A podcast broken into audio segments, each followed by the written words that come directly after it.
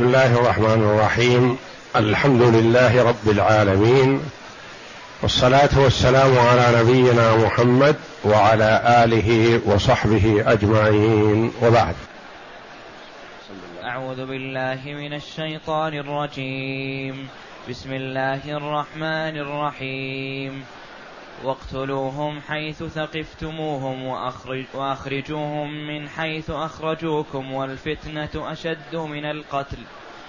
ولا تقاتلوهم عند المسجد الحرام حتى يقاتلوكم فيه. فإن قاتلوكم فاقتلوهم كذلك جزاء الكافرين. فإن انتهوا فإن الله غفور رحيم. وقاتلوهم حتى لا تكون فتنة ويكون الدين لله. فإن انتهوا فلا عدوان إلا على الظالمين. هذه الآيات الثلاث الكريمة من سورة البقرة جاءت بعد قوله جل وعلا وقاتلوا في سبيل الله الذين يقاتلونكم ولا تعتدوا إن الله لا يحب المعتدين. واقتلوهم حيث ثقفتموهم وأخرجوهم من حيث أخرجوكم والفتنة أشد من القتل. الآيات. واقتلوهم أمر من الله جل وعلا بقتال الكفار المشركين. لأن الله جل وعلا خلق الخلق لعبادته كما قال تعالى وما خلقت الجن والإنس إلا ليعبدون. وأمرهم باتباع رسله صلوات الله وسلامه عليهم. فليس كل أحد بل ليس أحد من الناس يستطيع الهداية والدلالة على الحق إلا من طريق الرسل صلوات الله وسلامه عليهم أجمعين. فهم رسل الله إلى الخلق ليطاعوا ويتبعوا في عبادة الله جل وعلا وحده لا شريك له. فمن امتنع عن هذا يدعى إلى ذلك. يدعى إلى عبادة الله. يدعى إلى الدين الحق. إن الدين عند الله الإسلام. فإن استجاب فالحمد لله فله ما للمسلمين وعليه ما عليهم وهو واحد منهم. ومن امتنع فيرغم على ذلك ويقاتل. لأنه إذا امتنع فإنه سيقف في وجه الدعوة إلى الله. ويصد الناس عن عبادة الله.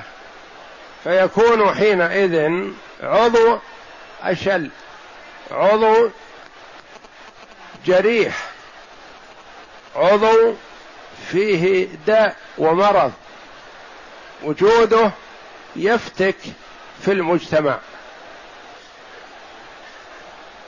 فأمر المسلمون بمقاتلة الكفار الذين يقفون في وجه الدعوة إلى الله. في الآية السابقة يقول جل وعلا وقاتلوا في سبيل الله الذين يقاتلونكم ولا تعتدوا إن الله لا يحب المعتدين. كما تقدم أن بعض المفسرين يقولون يقول إن هذه الآية تدل على قتال من قاتل من الكفار ومن لم يقاتل فلا يقاتل. وقيل قوله الذين يقاتلونكم من باب التحريض على قتال الكفار لأن هؤلاء كانوا يقاتلونكم ويصدونكم عن دينكم. ثم أنزل الله جل وعلا واقتلوهم حيث ثقفتموهم. واقتلوهم حيث ثقفتموهم أي حيث وجدتموهم. حيث وجدوا. يقال ثقف ورجل ثقيف إذا كان محكما لما يتناوله. يعني لبق يعني يدرك ما ما يريد. يستطيع الوصول إلى ما يريد. فاقتلوهم حيث أمكنكم ذلك حيث وجدتموهم وأخرجوهم من حيث أخرجوكم أخرجوهم من المسجد الحرام الذي أخرجوكم منه لأنهم غير كفء للإقامة في المسجد الحرام لأن كان أول ما نزلت هذه الآيات والنبي صلى الله عليه وسلم في المدينة ومكة بلد الكفار. وفيها كفار قريش.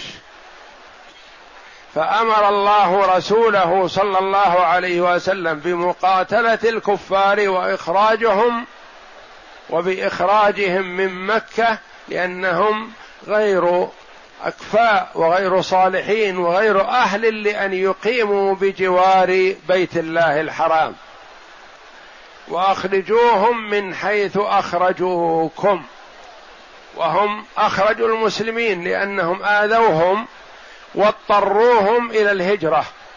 وإن لم يكونوا تولوا إخراجهم وإنما آذوهم أذى شديدا حتى اضطروهم إلى الخروج من مكة إلى المدينة.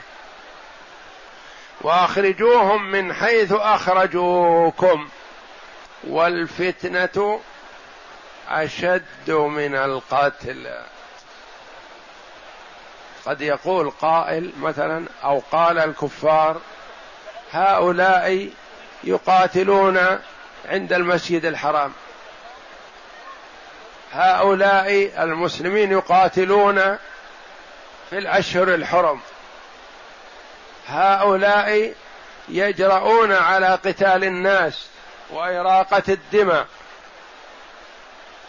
فرد الله جل وعلا عليهم مقالتهم بقوله والفتنة أشد من القتل. الفتنة قيل المراد بها والفتنة أشد من القتل. الفتنة الشرك والكفر الذي تلبس به كفار قريش. يعني جرم الشرك أشد وأعظم من جريمة القتل في المسجد الحرام. جريمة الشرك والكفر أعظم من جريمة القتل. والفتنة أشد من القتل الفتنة الشرك. وقيل المراد بالفتنة صرف الناس عن دينهم. فصرف الناس عن دينهم فتنة وهي أشد وأعظم من إراقة الدماء. لأن هؤلاء الكفار اعترضوا على المسلمين بأنهم يريقون الدماء. فقال الله جل وعلا لهم ما أنتم فيه من الكفر والشرك أعظم من إراقة الدماء. قال الله جل وعلا ما أنتم فيه من صرف الناس عن دينهم أشد من القتل. لأن المرء إذا صرف عن دينه صار مآله إلى النار والعياذ بالله. إذا كفر بالله. والقتل قد يقتل المرء ويكون ماله إلى الجنة يكون شهيد. فايهما أشد؟ الفتنة أشد. الشرك الذي هو عبادة غير الله مع الله جل وعلا شأنه عظيم. لا القتل أخف منه. فما يكون للمشركين أن يعترضوا على المسلمين بأنهم يريقوا الدماء لأن ما هم فيه من الشر أعظم وأشد. والقتل الذي هو القتل في سبيل الله ولإعلاء كلمة الله هذا فيه مصلحة للأمة.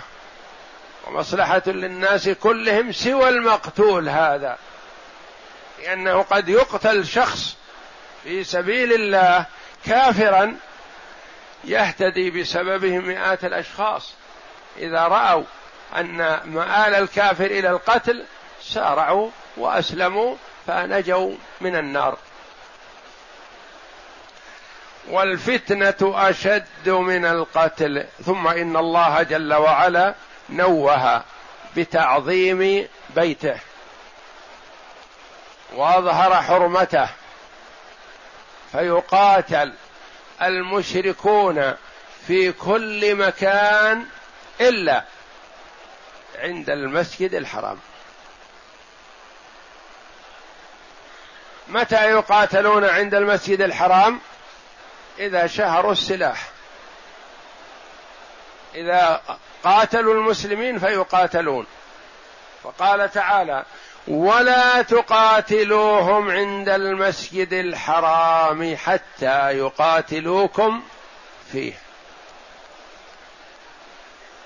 واقتلوهم حيث ثقفتموهم وأخرجوهم من حيث أخرجوكم والفتنة أشد من القتل ولا تقاتلوهم عند المسجد الحرام حتى يقاتلوكم فيه. فإن قاتلوكم يستسلم لهم. فإن قاتلوكم فاقتلوهم. كذلك جزاء الكافرين.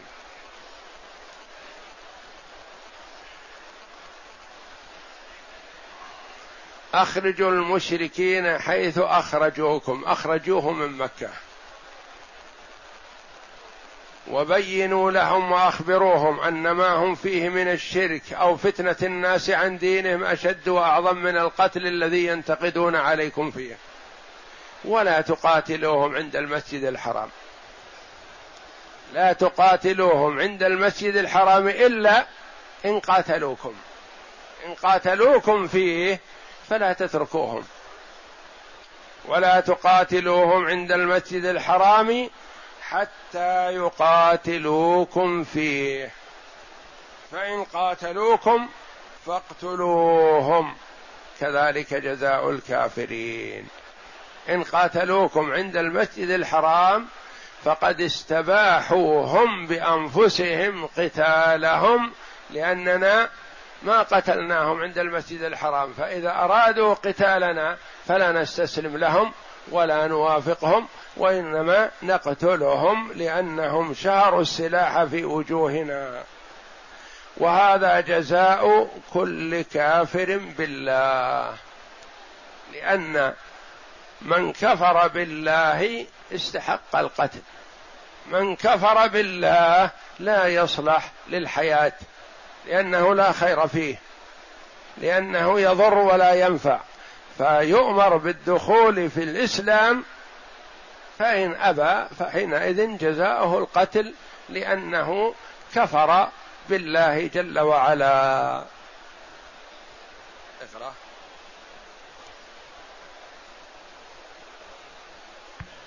ولما كان الجهاد فيه إزهاق النفوس وقتل الرجال نبه تعالى على أن ما هم مشتملون عليه من الكفر بالله والشرك به والصد عن سبيله أبلغ وأشد وأعظم وأطم من القتل. ولهذا قال تعالى والفتنة أشد من القتل. قال أبو العالية ومجاهد وعكرمة الشرك أشد من القتل. وقوله تعالى ولا تقاتلوهم عند المسجد الحرام. كما جاء في الصحيحين إن هذا البلد حرمه الله يوم خلق السماوات والأرض فهو حرام بحرمة الله إلى يوم القيامة ولم فيحرم القتال فيه في المسجد الحرام. حرمه الله جل وعلا يوم خلق السماوات والأرض ولم يحله إلا ساعة من نهار للنبي صلى الله عليه وسلم.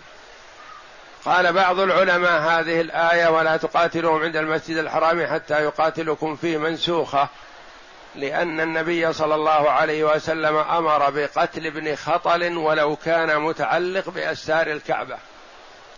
فوجد متعلق بأستار الكعبة فقتل قتله أحد المسلمين بأمر النبي صلى الله عليه وسلم.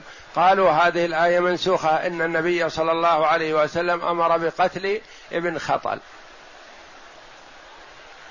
وليست منسوخة بل هي محكمة. وقتل ابن خطل كان في الساعة التي أحلها الله جل وعلا لرسوله صلى الله عليه وسلم. لأنه أحل الله لرسوله صلى الله عليه وسلم القتل ساعة من نهار ساعة دخوله يوم فتح مكة عليه الصلاة والسلام. وقتل أناس عند الخندمة يعني حملوا السلاح في وجوه المسلمين فأمر القادة الذين دخلوا معهم الرايات بأن يحصدوا من وقف في طريقهم. وأما من دخل داره فهو آمن ومن دخل المسجد الحرام فهو آمن ومن دخل دار أبي سفيان فهو آمن. إلا من أهدر النبي صلى الله عليه وسلم دمه كابن خطل وبعض المشركين الذين كان لهم أذى شديد للنبي صلى الله عليه وسلم والمسلمين ولهم افتراءات على القرآن كابن خطل وكان ممن أسلم ثم ارتد وقال الشعر فيه جاء النبي صلى الله عليه وسلم وفي سب الصحابة فأهدر النبي صلى الله عليه وسلم دمه ولو كان متعلقا بأستار الكعبة. فقتل. فقتله ليس نسخا للآية وإنما هو في الساعة التي أحلها الله جل وعلا لرسوله صلى الله عليه وسلم. وقال عليه الصلاة والسلام هي حرام بحرمة الله إلى يوم القيامة لا يسفك فيها دم ولا يعضد فيها شجر. ولا يختلى خلاها. حرمها الله جل وعلا يوم خلق السماوات والأرض. قال صلى الله عليه وسلم فإن أحد ترخص بقتال رسول الله صلى الله عليه وسلم فقولوا إن الله أحلها لرسوله ولم يحلها لك. وإنما أحلت لي ساعة من نهار. ساعة دخوله وعادت حرمتها. اليوم كحرمتها بالأمس كما قال صلى الله عليه وسلم. نعم. فهي حرام بحرمة الله إلى يوم القيامة ولم يحل إلا ساعة من نهار وإنما هي ساعتي هذه. فهو حرام بحرمة الله إلى يوم القيامة لا يعضد شجره ولا يختلى خلاه. فإن أحد ترخص بقتال رسول الله صلى الله عليه وسلم فقولوا إن الله أذن لرسوله ولم يأذن لكم. يعني بذلك صلوات الله وسلامه عليه قتاله أهله يوم فتح مكة فإنها الذي جهز الجيوش لقتال ابن الزبير في مكة بلغه الصحابة رضي الله عنهم وقالوا له إن الله أحلها لرسوله ولم يحلها لك. فعاند وجهز الجيوش لقتال ابن الزبير ومن معه. وحصلت الفتنة العظيمة. نعم. فإنه فتحها صلى الله عليه وسلم عنوة وقتلت رجال يعني دخلها عنوة عزما بالقوة وليس صلحا. وإن قال بعض العلماء رحمهم الله قال إنه بالصلح لقوله صلى الله عليه وسلم من أغلق عليه بابه فهو آمن ومن دخل دار أبي سفيان فهو آمن آمن. بل دخل صلى الله عليه وسلم ومعه السلاح ودخلها بالقوة وإلا كان المشركون في وجهه لكنهم لا قبل لهم بذلك فأذعنوا واستسلموا واتبعوا النبي صلى الله عليه وسلم واجتمعوا حوله عليه الصلاة والسلام في المسجد الحرام وهو واقف بباب الكعبة يخاطبهم قائلا لهم ما تظنون أني فاعل بكم؟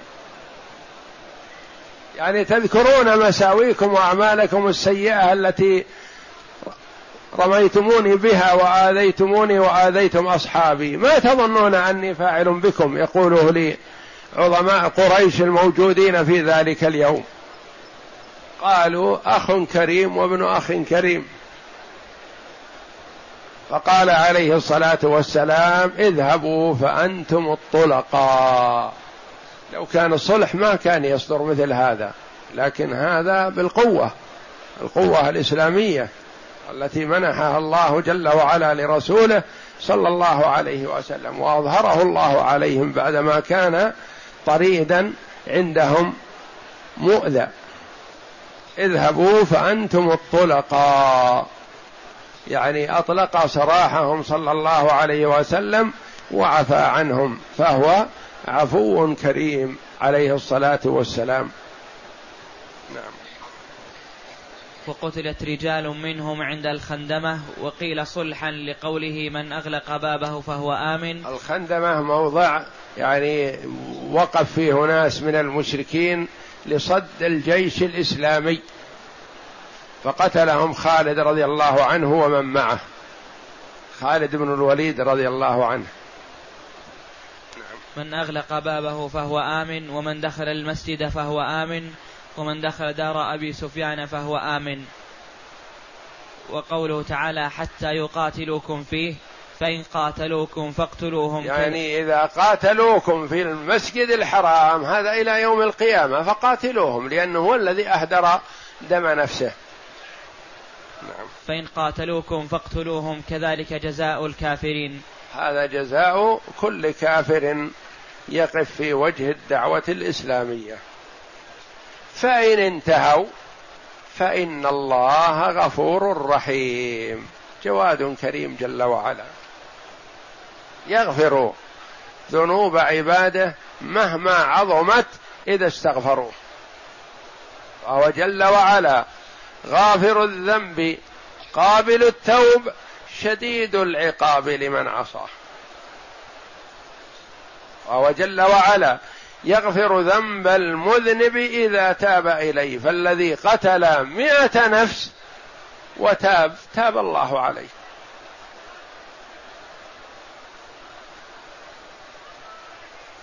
والله جل وعلا شديد العقاب لمن عصاه وخالف أمره. فإن انتهوا يعني عن قتالكم والوقوف في وجه الدعوة الإسلامية انتهوا عن هذا فإن الله غفور رحيم. يغفر لهم ما سلف. قل للذين كفروا إن ينتهوا يغفر لهم ما قد سلف. وإن يعودوا فقد مضت سنة الأولين. فالله جل وعلا يتحبب إلى عباده بأن يعرض عليهم مغفرته ورحمته إذا رجعوا إليه. الذين يأكلون الربا لا يقومون إلا كما يقوم الذي يتخبطه الشيطان من المس. ذلك بأنهم قالوا إنما البيع مثل الربا وأحل الله البيع وحرم الربا. فمن جاءه موعظة من ربه فانتهى فله ما سلف وأمره إلى الله. ومن عاد فأولئك أصحاب النار هم فيها خالدون. فمن جاءه موعظة من ربه فانتهى فله ما سلف وأمره إلى الله. يتوب الله عليه.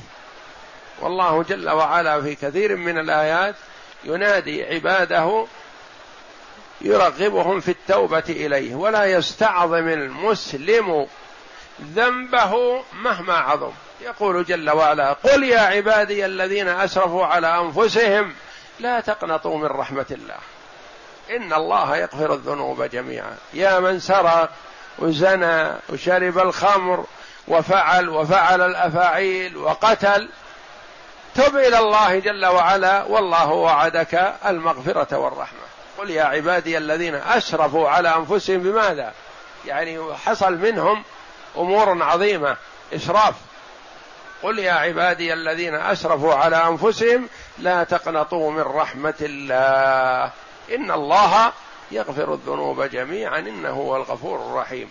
وأنيبوا إلى ربكم وأسلموا له من قبل أن يأتيكم العذاب ثم لا تنصرون.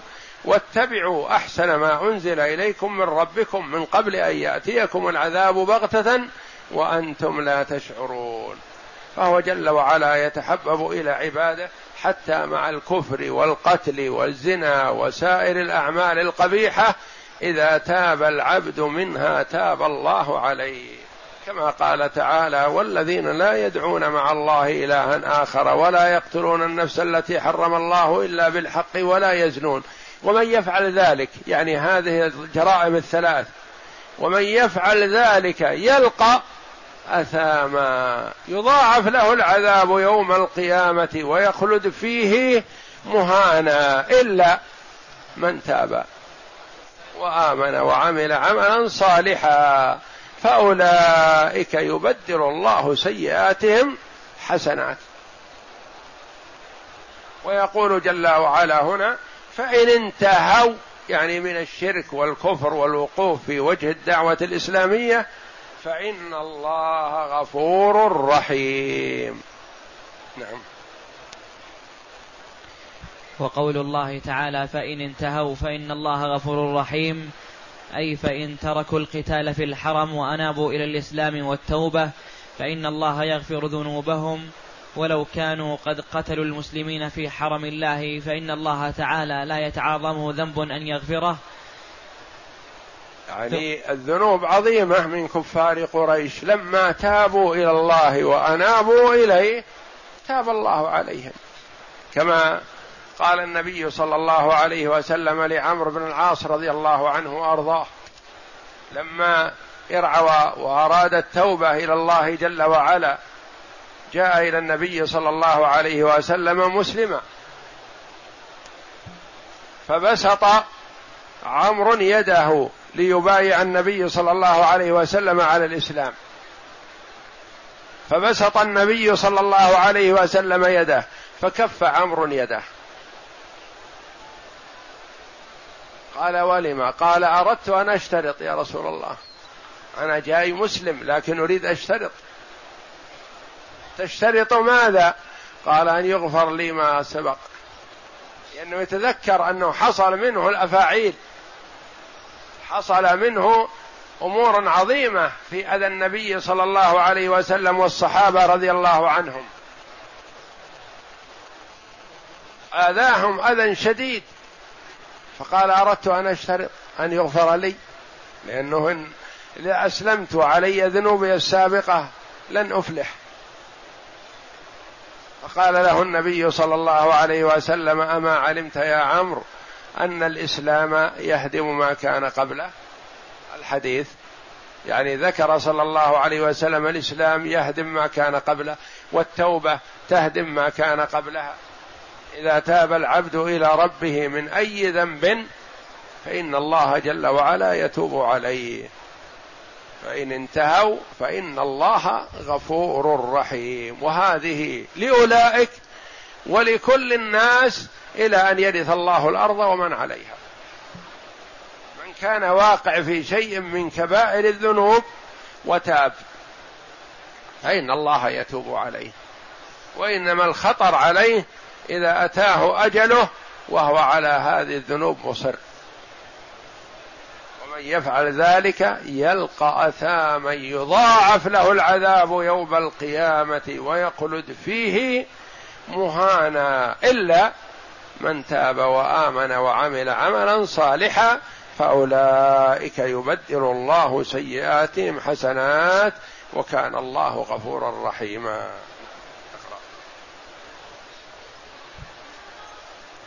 ثم أمر الله تعالى بقتال الكفار حتى لا تكون فتنة. وقاتلوهم حتى لا تكون فتنة ويكون الدين لله. قاتلوهم حتى لا تكون فتنة. حتى لا يوجد فتنة لا يوجد شرك. أو لا يوجد من يصد الناس عن دينهم. حتى يكون الدين هو الظاهر. وتكون السيطرة له والولاية له. وقاتلوهم حتى لا تكون فتنة لا يكون شرك ولا كفر. وقاتلوهم حتى لا تكون فتنة لا يصد أحد عن دينه. ويكون الدين لله. يكون الدين هو دين الإسلام ويكون الدين الظاهر. والسائد والموجود هو دين الإسلام الذي ارتضاه الله جل وعلا لعباده ويكون الدين لله.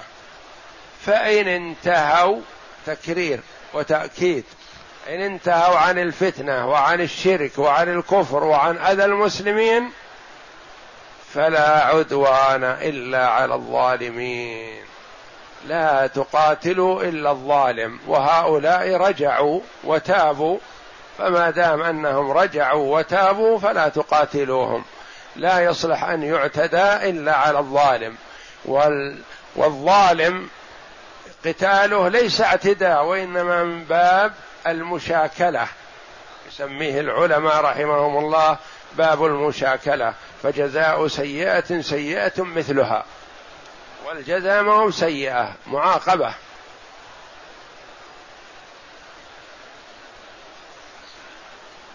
نعم. وقوله تعالى حتى لا تكون فتنة أي شرك. قاله ابن عباس رضي الله عنه ويكون الدين لله أن يكون دين, دين الله هو الظاهر العالي على سائر الأديان كما ثبت في الصحيحين. يعني حتى ولو وجد يهودية أو نصرانية لكن يكون يدفع الجزية.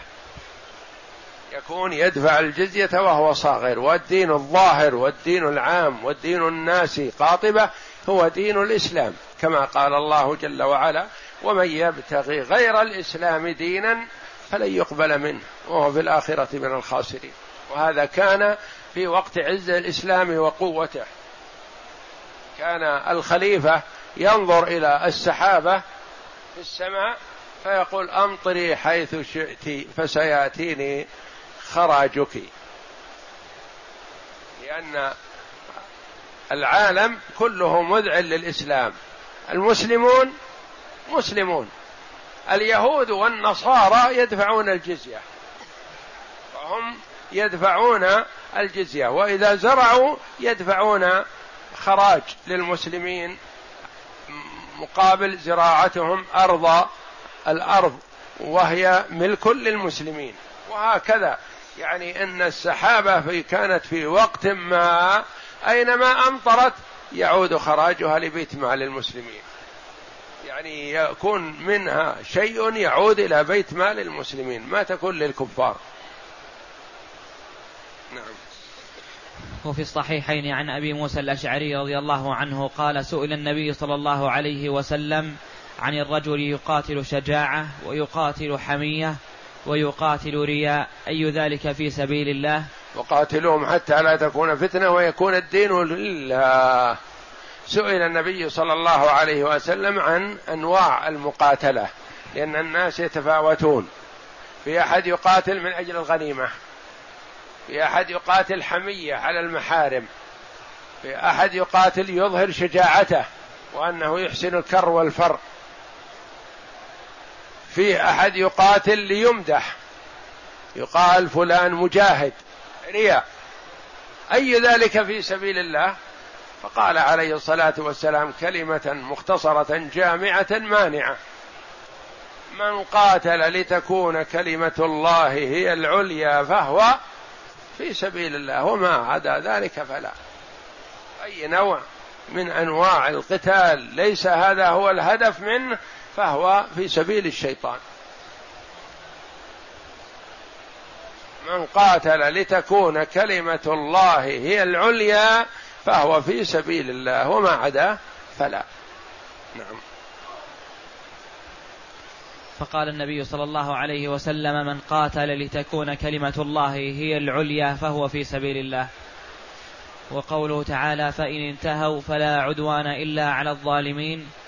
يقول تعالى فإن انتهوا عما هم فيه من الشرك وقتال المؤمنين. فكفوا عنهم فإن من قاتلهم بعد ذلك فهو ظالم ولا عدوان إلا على الظالمين. يعني لا تعتدوا عليهم. لا تعتدوا عليهم ان انتهوا واستسلموا وأذعنوا فاقبلوا منهم. لأن الهدف إما أن يسلموا ويكونوا كأفراد المسلمين وهذا هو المطلوب فإن أبوا هذا وأذعنوا للمسلمين ودفعوا الجزية فيقرون لأنه حري بمن دفع الجزية للمسلمين أن يسلم. الغالب أن من دفع الجزية للمسلمين سيسلم. لأنه يكون يطلع على أحوال المسلمين وعلى تعاليم الإسلام فيرغب فيه. فيرغب فيه. وهكذا كان المسلمون في الصدر الأول يدعون إلى الإسلام بأفعالهم الحسنة وإن لم يقوموا خطبا ودعاة ولا مقاتلين وإنما بالمعاملة الحسنة. وانتشر هذا وكثر في زمن عمر بن عبد العزيز رضي الله عنه. وأسرع أهل الكتابين إلى الدخول في الدين الإسلامي وجميع المشركين.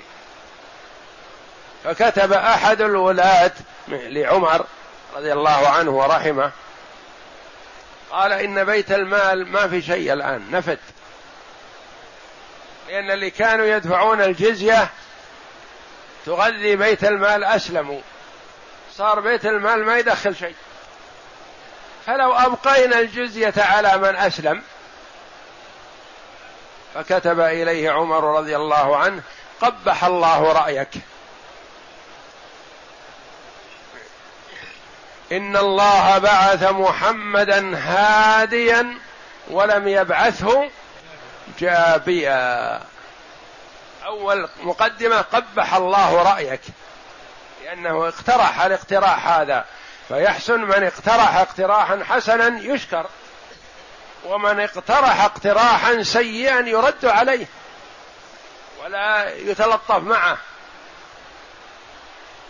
أول كلمة قال له قبح الله رأيك. فإن الله بعث محمدا هاديا. ولم يبعثه جابيا. ما جئنا للناس حنا نجمع أموال. وإنما جئناهم بالدين الصحيح. نرغب منهم أن يعبدوا الله وحده. هذه رسالتنا في الإسلام. رسالة الولاة والدعاة وعامة المسلمين في الإسلام أن يرغبوا في الدخول في الدين الإسلامي. يرغب في الدعوة إلى الله في الخطبة في النصيحة في الكلمة الطيبة في الخلق الحسن يمتد هو نفسه. هو نفسه يتخلق بالأخلاق الحسنة يدعو إلى الإسلام. يقول هذه أخلاقي مثلا هذه أخلاق المسلمين. فيرغب في الإسلام بأخلاقه الحسنة. فسارع الناس في عهد عمر بن عبد العزيز رضي الله عنه لأنه سبقه من من لم يكن على منهجه. ففرح الناس لما سلك عمر رضي الله عنه المنهج المستقيم. سارع الناس إلى الدخول في الدين الإسلامي الكفار وأهل الجزية. سارعوا. فحطت عنهم الجزية لأنه أمر رضي الله عنه أن تحط الجزية عمن أسلم. فكان من قبله قال تبقى الجزية على